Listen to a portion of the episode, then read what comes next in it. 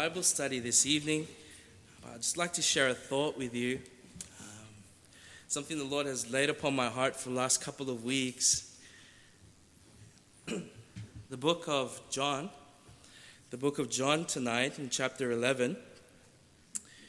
The book of John, chapter 11. Yeah, gotta turn it on.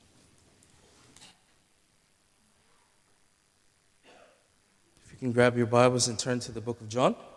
Verse 11 says this in verse 1. Now, a certain man was sick named Lazarus of Bethany, the town of Mary and her sister Martha. It says here in verse 2 And it was that Mary which anointed the Lord with ointment and wiped his feet with her hair, whose brother Lazarus was sick. In verse 3 Therefore his sister sent unto him, saying, Lord, behold, he whom thou lovest is sick. And the Lord's really just impressed on my heart to preach this evening is simply um, lessons leading to the miracle of Lazarus. Lessons leading up to the miracle of Lazarus. Or if you like um, cool titles, I have this on, um, but it's dead. But it's dead. And the thought is, I, I guess, as we were driving in, in, in, in America, we were had the opportunity to see different parts of, of the states. And obviously, America is this beautiful country with beautiful people. We're down in the south, in Alabama. And they consider that place the Bible Belt. And I didn't really understand what that meant until I got there. And from, from driving from the airport to the house, um, we hit some traffic. And we hit some traffic, and it, it was supposed to be a 35 minute drive. It took us about two hours and a bit. And so we were just driving there, me and my, um, my now brother in law, Brother Alan, and we were just having a chat in regards to the, the environment that he lives in in regards to the scriptures. And he'd, he'd say something like this, very similar. He'd say, um, You know, a lot of people here know about the gospel, they've heard the gospel growing up.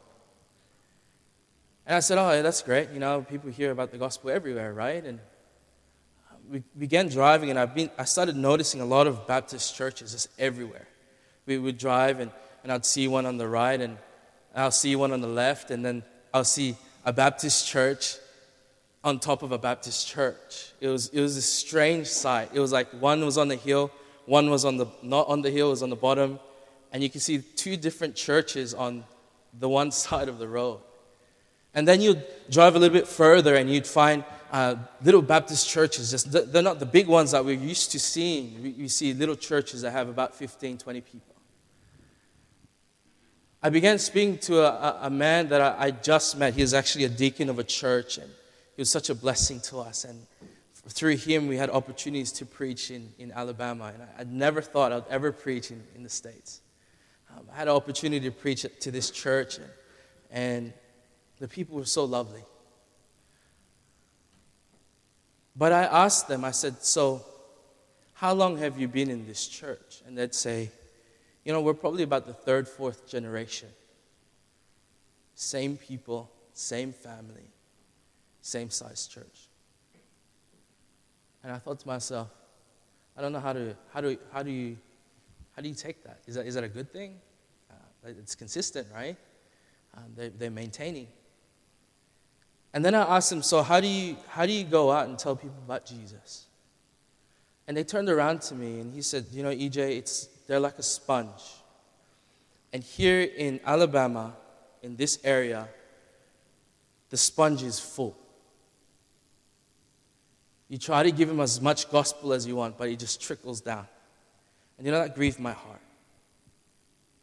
Why? Because there's the truth of the gospel cannot penetrate the hearts of those that live with it. And in the passage that we just read, a familiar passage for all of us, we have to understand the context in which what, has, what is going to happen, what's just, gonna, just about to happen. And here we have Jesus Christ sitting with his disciples, and some messengers come unto him. And they say this to him in verse 3. It says, Therefore his, uh, his sisters, that's Lazarus' sisters, sent him, unto him, saying, Lord, behold, he whom thou lovest is sick. He whom thou lovest is sick. If you notice in the book of John, the, one of the main themes of the book is, is, is love. For God so loved the world. And you'll find that throughout the whole book, he, he would uh, associate a relationship, not just a mere acquaintance, but someone that they, a term of endearment, a term of, of love. And the implication as John wrote these scriptures is simply this is that Jesus Christ, you've, you've healed people that you've never met before. You, you've done some great miracles of, of people that, that lay on the side of the road and you just spoke to them. There's miracles that you've done where you've held their ears and you spat on their tongue, and, and for some reason their deaf, their deafness and their dumbness uh, were loosed, and now they're healed again. Jesus, you've done this for other people. This person, Lazarus, is someone that you love. You love this person, Jesus. And Jesus wasn't um, foreign to Bethany. You, we know through scripture that Jesus went there multiple times. He actually was there um, later on in the, in the, in the next, next uh, in chapter 12. What you find is, again, Jesus Christ knew where it was. He's been there before. They were together in this. But let's notice a couple of things in this verse. And the first point for us tonight is simply this there was a call for the right person. There was a call for the right person says this in verse 4. John chapter 11, verse 4. When Jesus heard that, he said, This sickness is not unto death. We, we, have, we have this tendency as, as Christians, as we read the scriptures, we, we often shift to, to see that little title that says the, the, the raising of Lazarus. And what we fail to see are these little comments that were made by Jesus Christ, and he says, The sickness is not unto death. Let me ask you a question tonight Did Lazarus die? Yes or no? He sure did. Lazarus was fully dead. It, it wasn't even just a little coma dead, it wasn't even like a last 15 minutes or 12 minute dead. It was four days dead.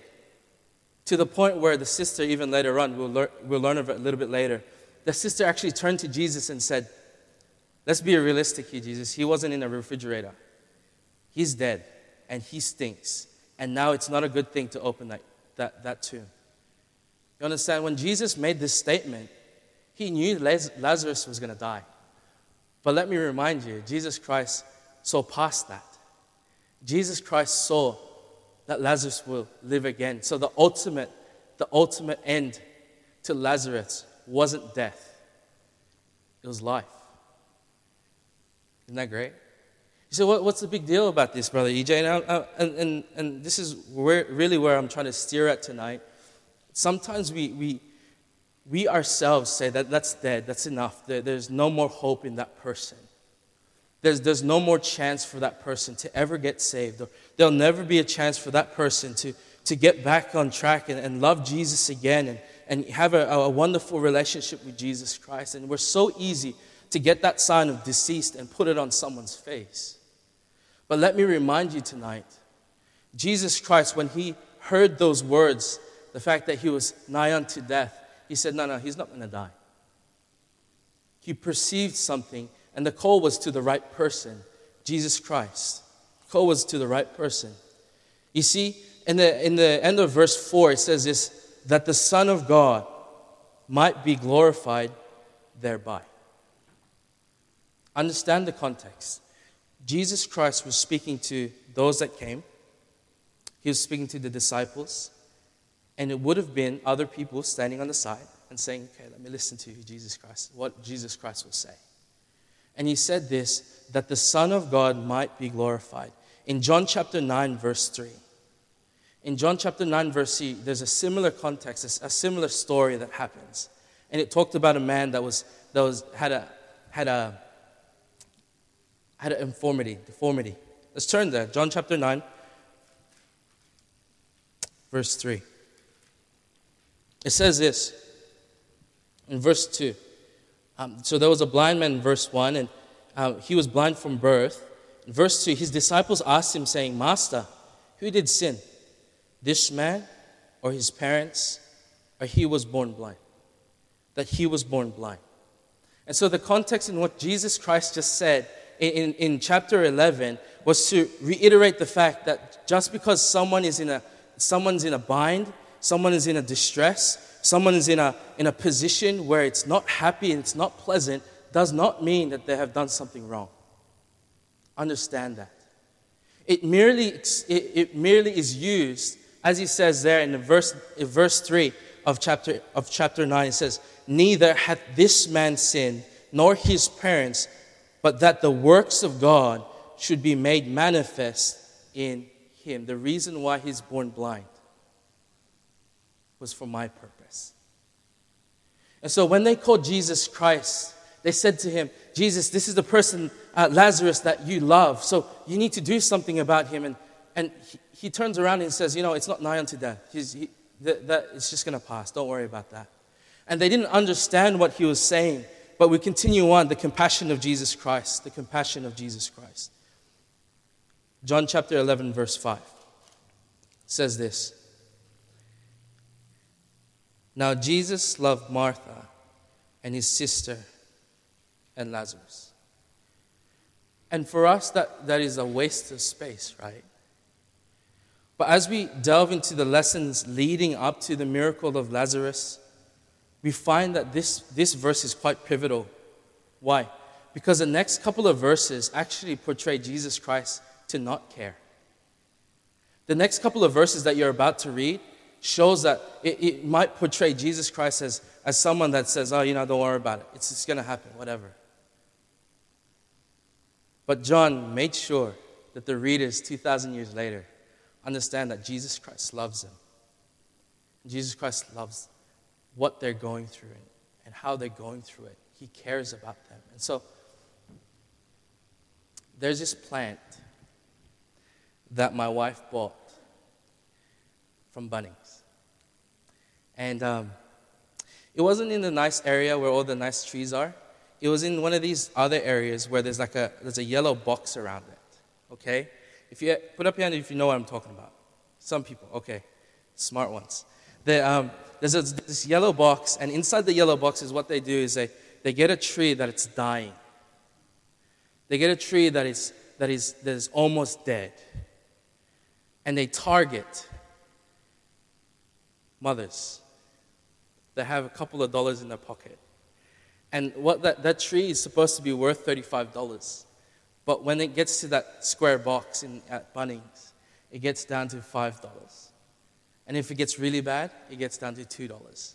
And the tree is a beautiful tree, and you have the picture of it. You know, it's nice and green and fertile. And it's this, this sad excuse for a tree. And I remember my wife walking in with this tree that she found for how much was it, babe? Three bucks. Three bucks. And she, she brought it into the house, and I felt sick. I said, that $3 could have went through a, a cheeseburger. That, that $3 could have had a lot of soft serve cones. But you just, you bought this tree. And I looked at the tree, and it, I kid you not, it wasn't, it wasn't even, didn't have any leaves. It was just a twig. In, in, it was a twig in the soil. And I thought to myself, what do I do as a husband, a loving husband? And, and she goes, Oh, I'm going to take care of it. And I'm going to water it. And I'm going to water it. But it's dead. Why waste the time? Why, why even care? You know, you can, you can afford a better tree. It's not like we're, we're, we're, you know, it's not that difficult in life. You can go find a tree that's worth $15. You can go to Gumtree, or you can go to Facebook and find a better tree. Why, why strive for this one? And the interesting thought that as I watched my wife day after day put a little bit of, put a little bit of water in that twig and see a, like a sliver of green, a sliver of green. And you know what she'd do every week? She'd, she'd, she'd snap a branch, okay? Don't, don't she'd snap a branch to make sure it's not dead. And so she snaps a branch, and inside it's green, okay? You say, what's the point? This is what, what are you trying to say? I'm trying to say this is that sometimes we have issues in our life that we already said to God, God, you can't even work through this, and I'm just going to put it to the side. We, we already given up on things in our life and we've already given up on things that, that are supposed to be consistent in our life, like reading your Bible, and you say to yourself, you know what, I, am human anyway, so I, I can't read my Bible every day, so I'm just going to give up on it. And what we've done is we haven't gone to the person that can make a difference and called upon him to help us. We've gone down to a, a, position where we got the deceased sign and you just put it there and said, you know what, this area of my relationship with my child is, is, is a no go zone for you now, God, because you can't even do anything about it. And what I'm trying to show you is that though the, the grand miracle happened in the end, in verse 44, there were many truths that Jesus Christ wasn't showing to, to Mary and Martha, he was showing it to the disciples. Later on in the passage, what we'll read next is that his compassion caused clarity. His compassion caused clarity. So the, they called the right person, and Jesus' um, Jesus' compassion caused clarity. In verse 5, let's continue on. And now Jesus loved Martha and, his, and her sister and Lazarus. And when he had heard, therefore, that he was sick, he abode two days, still in the same place where he was. You notice what I was saying about verse, um, verse 5. It's important that it's there. The Lord knows. In verse 7, and after this, he said, he said to his disciples, Let us go into Judea again. And for us, if you haven't studied this chapter of the scriptures, you have to study it chronologically. What you find previously to this chapter is that Jesus Christ and his disciples were thrust out of Judea. The people in Judea didn't like Jesus Christ. The people in Judea rejected Jesus Christ. They almost wanted to kill Jesus Christ. And as he said that, the, the disciples' ears perked up. And it says this in, in, in, in verse 8 His disciples say unto him, Master, the Jews of late, that was recent, sought to stone thee and goest thou thither again? The disciples' mentality is the ones that we often take for granted, and we, we, we're, the, we're almost like the disciples sometimes. I'm almost like the disciples sometimes, where, where it's not logical to go down that path. Jesus, um, what you said there was important. I understand you want to go back to Judea, but it is not logical my mind cannot comprehend the reason why you're doing that. Why? Because I know that it's doom. Have you been there? Have you ever been in a situation where you thought everything is just going to fall apart? Have you ever been bankrupt? Have you ever looked at your bank account and saw nothing? And so you ask yourself, wow, you ask yourself, it doesn't, it doesn't make sense why I should tithe. And so, do you know what we do? We stop tithing. And I'm not saying you stop tithing. I'm saying I, I, and all of us decide to stop tithing. Why? Because this doesn't seem reasonable. God, God, you, um, you're the provider for my tithe, and so if you don't provide for the tithe, I don't need to give it. Have you ever been there? Let's just be honest. And there's times in our life where we, as the disciples, turn around and look at Jesus and say, That doesn't make any sense. But his compassion, his compassion exceeds logical thinking. Jesus Christ's compassion exceeds logical thinking. And you say, oh, but you have to count the cost. I understand that concept. But there's a thing called sacrifice in the Bible. And where we're giving what God just tells us to give and there is no sacrifice, does, does that please Him? Well, it does because, no, what, what I'm trying to say is this when there's no sacrifice, there's no faith. And it hurts. Why? Because we expect our life to, to get better because God is blessing us with all these tremendous blessings. But maybe, just maybe, God's, God's touched your heart to say, hey, let's increase your tithe. Let's increase your sacrificial offering. And you know what we say? I can't do that and it hurts. Why? Because I have to go watch a movie. And that is more important than giving to you. Why? Because, because my time is far more important to go out and tell people about Jesus. And the, the danger is that we fail to see what Jesus Christ sees. And he says, turns around and says, Let's go to, back to Judea. And his disciples is entrenched in that concept. We go to Judea, we're dead. We go to Judea, we're dead. And you can see it in the responses that, that follow on. See, they called the right person. And Jesus' compassion exceeded logical thinking.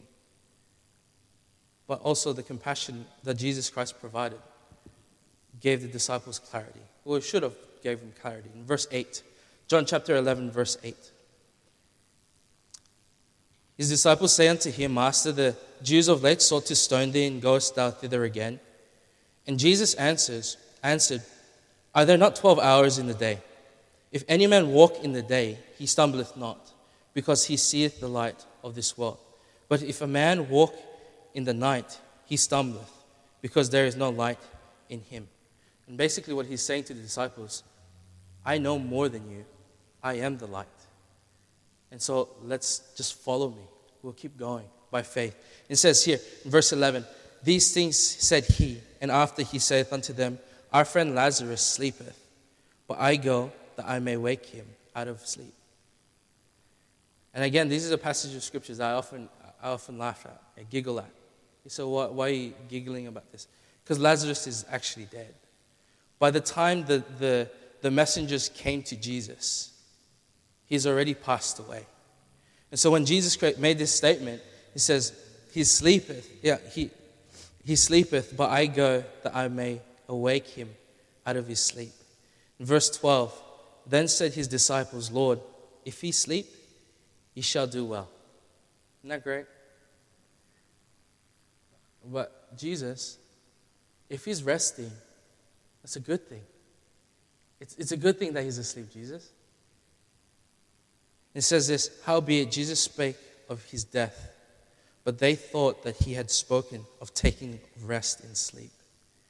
In verse 14, then said Jesus unto them plainly, Lazarus is dead. And by this time, you'd think the disciples would turn around and associate those words and say, you know what, Lazarus is dead, we'll praise the Lord. I'll tell you why? Because we saw him do it with, with Jairus' daughter. We saw him raise the dead with, with Jairus' daughter. We, we saw him raise the dead at, at, at Nain with the widow's, widow's son. And as he, as he touched the bar, I remember seeing Jesus Christ um, raise that, that young boy and, and give that boy to, back to the widow's uh, widow. And we look at that and as, as Bible believers, as we read the scriptures, we know that that's the response that you should give. Their response should have been, Great, let's go, let's, let's, let's wake him up, let's, let's raise him from the dead so that people will be drawn closer to you, Jesus Christ. Let's do something great. But do you know what they did?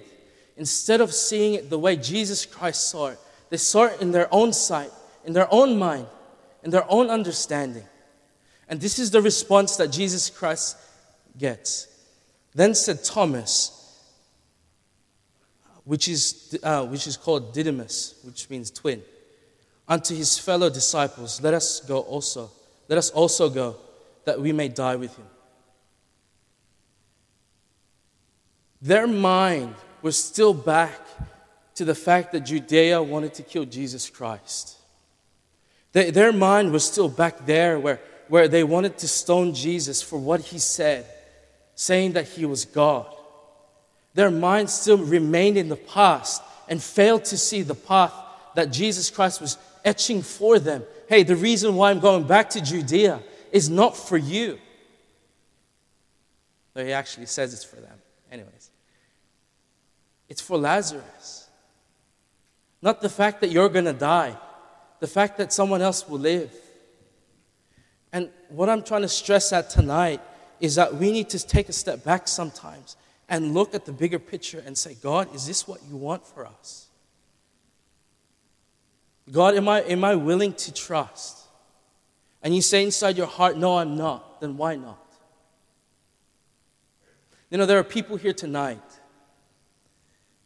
that want the best for the church.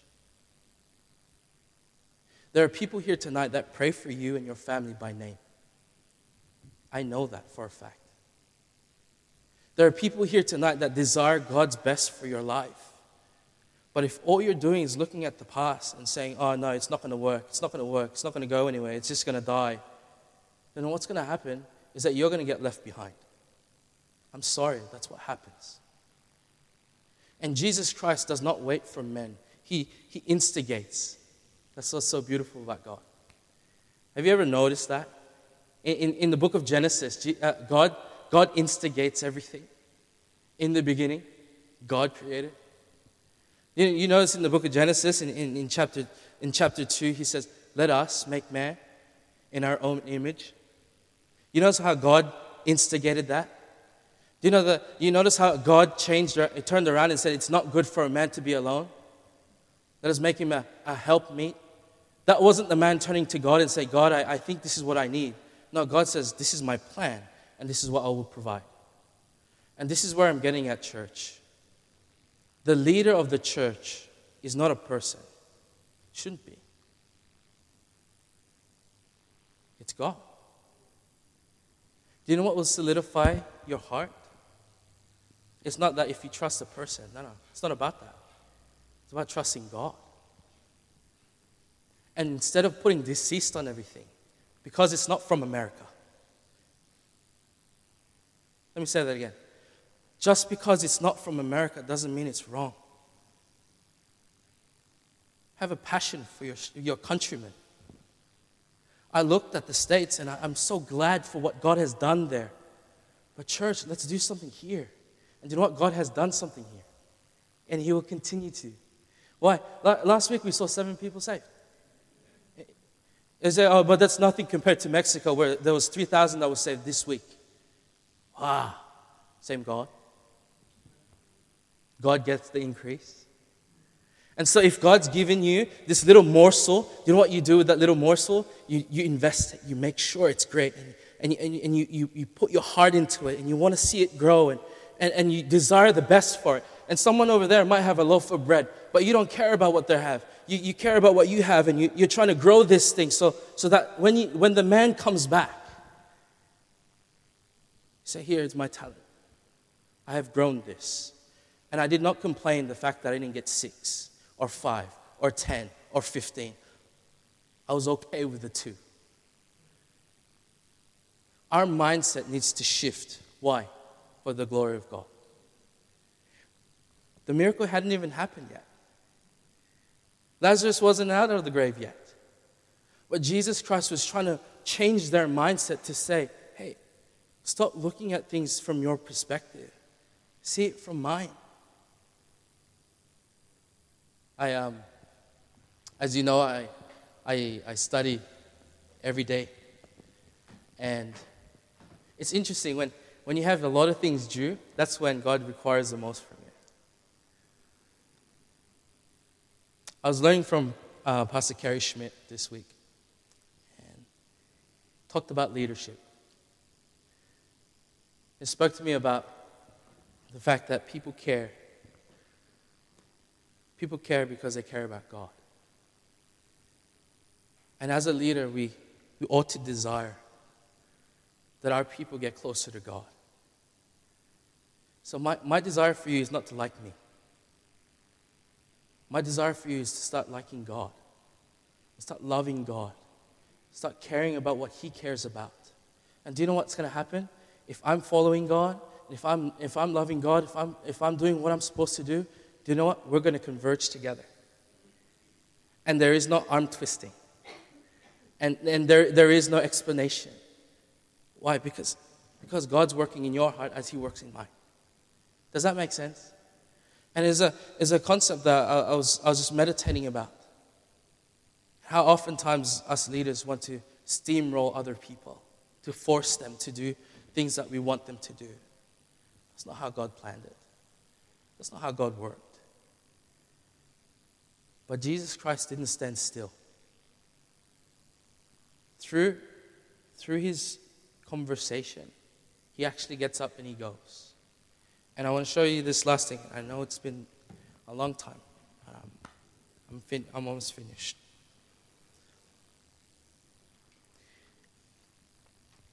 In verse 17, John chapter 11, verse 17, it says this Then when Jesus came, he found that he had, he had lain in the grave four days already. For two days he sat there, knowing that Lazarus was dead. And within those two days, he was trying to shift the, the mindset of the disciples. Hey, this is what I'm going to do. I'm not going to wake him up out of his sleep. I'm going to raise him from the dead. That sign is, for people to see that I am the resurrection from the dead. It's true.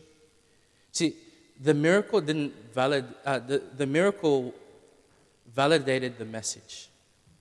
The message didn't validate the miracle. Does that make sense? When Jesus Christ did a miracle, it was for that miracle to validate something he said or something he is.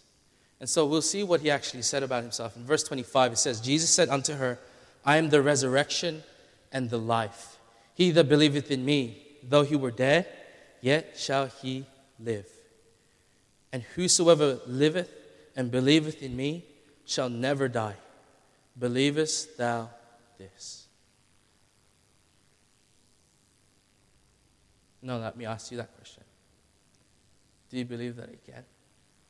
Do you, do you believe that God can? Because you sure can. Do you know that relationship that's, that's broken to pieces right now? God can restore that. But if you don't, if you don't move, if you don't apply, what do you expect from it? It says this, Martha says this and turns around to, to him. She saith unto him, Yea, Lord, I believe that thou the Christ. He is the Messiah, the Son of God. He is the Messiah, which should come into the world. And when she said, had so said, she went her way and called Mary, her sister, secretly, saying, The Master is come and calleth for thee. And I'm going to stop there tonight, but I, I want us to understand this last point that the timing of Jesus was perfect. The timing of Jesus was perfect. When the messengers came, Lazarus died. When he went, the body had already been laid in the ground for four days. That means the, the uh, procession, where that body is, is carried from outside of the, the, the, from the city walls outside the gates, and as that body is, is sort of in like this basket, that get to the place of burial, and, and the people, the mourners, will, will go around that, that body seven times. And whilst they're, they're, they're, they're going around that body seven times, they chant Psalms 90. And whilst that's happening, people are wailing, people are crying, and, and as the body is placed into the tomb, uh, it's not finished yet. By the way, um, long story, but, but the burial of an individual almost lasted a year. Don't believe me, have a research, see that.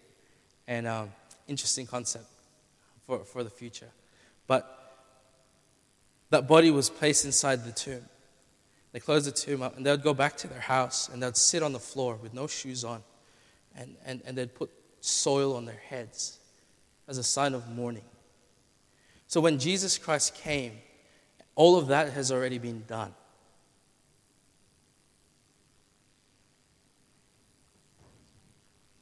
But Jesus Christ wasn't finished. His timing was perfect. And we know the end of the story. They say, hey, um, roll away the stone. Martha objects. And he calls Lazarus to come out. And Lazarus bounces out. And here's the last point for us simply this that which was dead, with God's help, will have hope again. But who had to roll away the stone? who loosened him from his bondage? People. People that were obedient. People that said, you know what, four days, he stinketh. No, I'm not finished with him. Roll away the stone. I don't understand it. I'm going to do it. I don't touch a dead body. Do you know what that means? That's seven days I can't see my, my, I can't see my family. That's seven days I have to wait until I'm purified. That's seven days until I have to go back to the, to, to the priest so I can get a, a validation that I'm no longer dirty, unclean. I don't want to touch a dead body. Do you know what? They did. And Jesus did something great. And, and that pivotal moment of, of that miracle of Jesus Christ and the raising of Lazarus, it split the Jewish community in two. After this, after this miracle, there's people that believed, and there were people that turned around and they went to the, to the Sanhedrin, and now there's a death warrant on Jesus Christ. That's what happened when Jesus Christ did this great miracle. And that happens today. There will be people that say nay. There will be people that, that disagree, and, and rightly so, maybe. But if God has clearly designed that for you, you pursue, you follow. Why? Because if they're in tune with God, as you are in tune with God, you'll meet together. It's not dead, He sleepeth. God's not finished with whatever it may be. You know, I thought that I would never have to go to Bible college. But do you know what? There's not a day that I go by that goes by that I'm not happy that I went to Bible college and I'm going right now. Why? Because I had this perception. It's like one of these things, right? But when God allows that to be put aside for a bit, you start seeing that, hey, God can use me a little bit more. And it's okay. Uh, I will never hinder someone that desires to go to Bible college or desires to do something great for the Lord. I would commend you for it. But let me share this to you. Don't give up on that. If God has called you to preach, don't give up on that. Don't blame your circumstances. Don't give up on that. If, if, if God has called you to do something other than what you're doing now. You'll never have peace, you'll never have joy until you follow God's will. So stop wasting your time. Be crazy, isn't it? I got back from the States. And you know what that tree is in our backyard? When we left from the States, it was, it was luscious green. Today, oh, yesterday, we had a discussion. All the leaves fell off again. And it's back to the twig. Do we keep it? Or do we continue to let it grow? And let it bud. And yeah, it might, it might follow again next winter because it's deciduous. But it has a purpose. Amen? Let's pray. Father, again, I. I pray, Lord, that you just use your word to speak to the hearts of your people. And I thank you again just for allowing me to stand up and preach. Lord, help us never to forget that you're the reason why we do what we do. Help our focus be on you. Help our relationships entwine with your desires and your wants. Lord, help us to just follow, merely follow what you want us to do with our life. So I pray that you just bless our church. Thank you, Lord, for the tremendous things you've been doing through us and through our, our members. Lord, I, I know that there are many members here that do many things. Thank you, Lord, for each and every one of them. Pray that you bless them, bless their families. I ask, Lord, that you just protect us tonight and bless the remainder of tonight. In Jesus' name, amen.